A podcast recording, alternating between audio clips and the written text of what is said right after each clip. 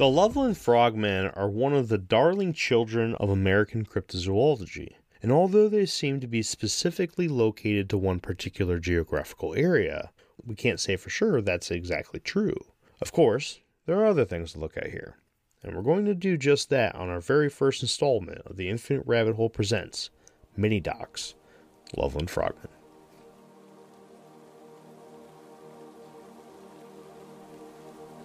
In July of 1955, Robert Hunnicutt, a civilian defense volunteer, was driving on a dark and secluded road at 4 o'clock in the morning in Loveland, Ohio, northeast of Cincinnati, when his headlights illuminated a group of three or four small humanoid creatures under the bridge. In his curiosity, Hunnicutt pulled over and watched the small bipedal creatures, who he claimed only stood three feet in height. The oddities stood on two legs, had large lipless mouths, and had very wrinkly skin.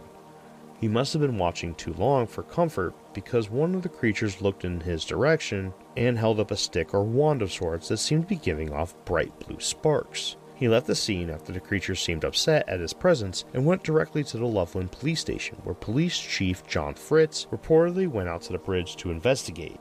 It is unclear as to what he may have seen there, but some of the stories I have found say that he posted an armed patrolman there, and some added that the FBI even took an interest in the upcoming hours.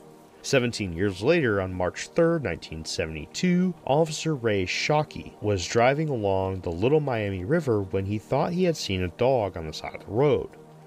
It was cold out, and the pavement was icy in spots, so he continued towards the dog slowly as he got close to it. Whatever it was stood up and darted across the road immediately in front of his cruiser.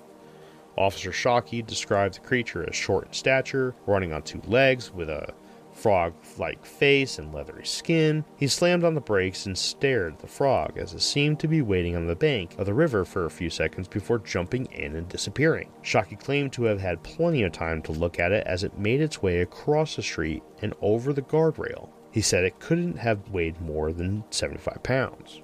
Two weeks later, patrolman Mark Matthews drove directly up to some sort of creature as it sat directly in the middle of the road. As Matthews stepped out of his car to get a better look, the thing jumped towards him, and Matthews pulled out his sidearm and fired three shots. It's unclear as to how many shots actually hit the creature, but it was hit for sure. The creature convulsed and fell over into the river. The description of the creature that Matthews gave matched that of Shockey's, except that Matthews was 100% certain that the thing that he saw had a tail. Both officers were consistently ridiculed for years after the events. Matthews would eventually say in a 1999 interview that the news blew it way out of proportion and that all he saw was a pet lizard. But rumors are that he said this only to stop the harassment that he received for years. Shockey, on the other hand, became very upset, depressed, due to the ridicule and eventually shut down a few years after the incident and refused to talk about the creature ever again. A few months after Matthews' encounter, a high school kid would come forward and claim to also see the same creature. The unnamed student claimed that the creature was just shy of 4 feet tall and weighed approximately 150 pounds. Later in the same year, a local farmer claimed to have seen four more of the creatures and described them as also being short.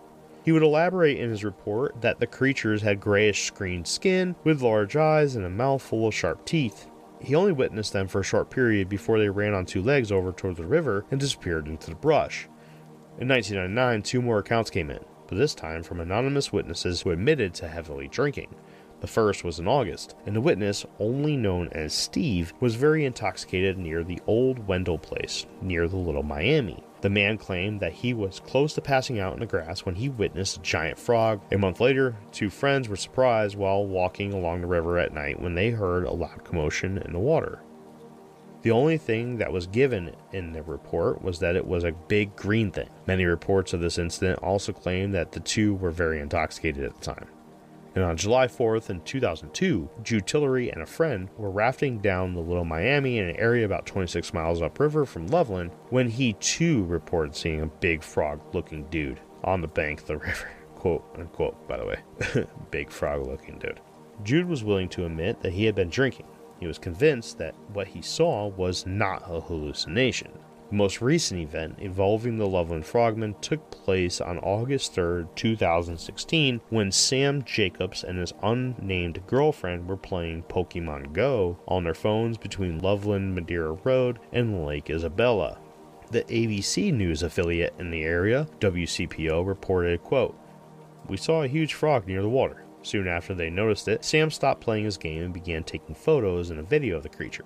Then the giant frog stood up on its hind legs and walked away.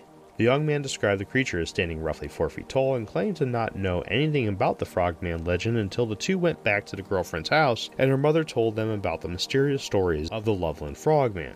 The photo that Sam Jacobs took is being used for the cover of this episode, and the video is very dark and highlights two large reflective eyes staring back at the cameraman.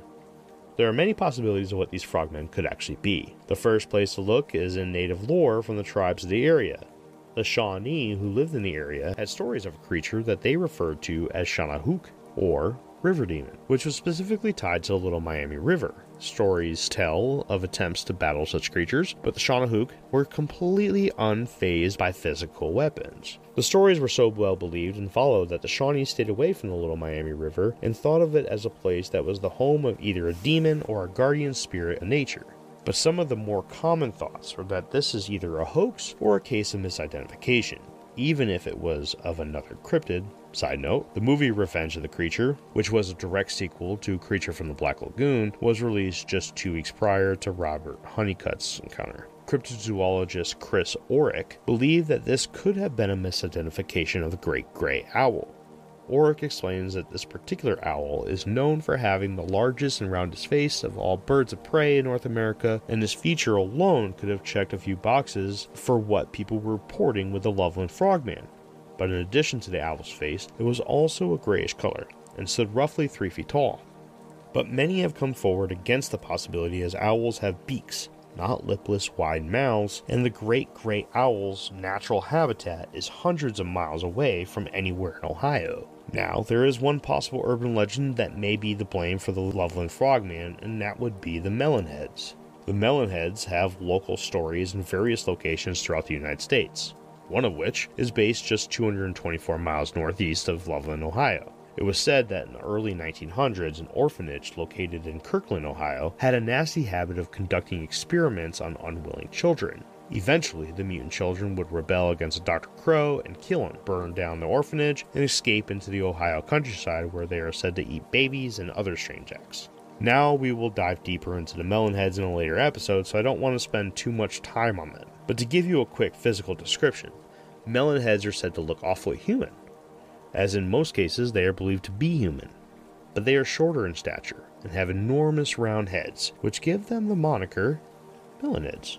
But yet, one more common belief is that the Loveland frogmen are either close relatives to the Japanese kappa or kappas themselves. For more information on the kappa, check out our episode simply titled The Kappa. Jake did a great job on that, by the way. So, travelers, what do you think? What are your opinions on the Loveland Frogmen? And do you think that they could possibly be something that we discussed in the latter half of this episode, or possibly even something that we discussed in our previous episodes on lizardoids and cryptozoology? I, for one, am always happy to look into and discover all that I can about these great pieces of American lore, and not much can hold a candle to the following love that the Loveland Frogmen have received since their time in the limelight. For more on the Loveland Frogmen, I would highly recommend checking out the annual Frogman Festival, which was held this year in 2023 at the Great Wolf Lodge Conference Center in Mason, Ohio. Go check out frogmanfestival.com for more information, and while you're there, check out the lineup of speakers from 2023. I bet that you've heard of at least one of those people if you've been listening to the Infinite Rabbit Hole for a while. Ashley Hilt, aka Ashers, joined us on a four part series on our coverage of the Injured Cold story, and from what I hear, she did a great job as a public speaker at this event. I would like to thank you all once again for stopping in and checking out the new series, The Infinite Rabbit Hole Mini Docs, where we take some of the smaller stories speckled throughout the world of the unknown and give them the love that they deserve. Until next time, travelers, I'll see you in the next bath of the Infinite Rabbit Hole. Bye bye. I would like to thank you once again for tuning in to the Infinite Rabbit Hole podcast. Please make sure to give us a follow and one of those beautiful five star ratings on your podcast player of choice. If you would like to join the conversation and stay up to date on all things Infinite Rabbit Hole, head on over to Facebook and search for the Infinite Rabbit Hole Facebook group. You'll know it's us when you see the logo. If you would like to help contribute to the cause, there are a few ways to do so. First, head on over to anchor.fm forward slash infinite rabbit hole and click on the subscribe button, where for $5 a month you'll get access to all our old episodes that will never see the free spotlight ever again. It's horrible stuff, but if you're into that kind of thing, then go check it out. Second, head on over to infiniterabbithole.com and click on the IRH merch shop tab and grab yourself a sweet t shirt, sticker, or whatever else you see that you wouldn't mind owning. Until next time, travelers, I'm Jeremy, and I'll see you at the next fork in the path of the infinite rabbit hole. Bye.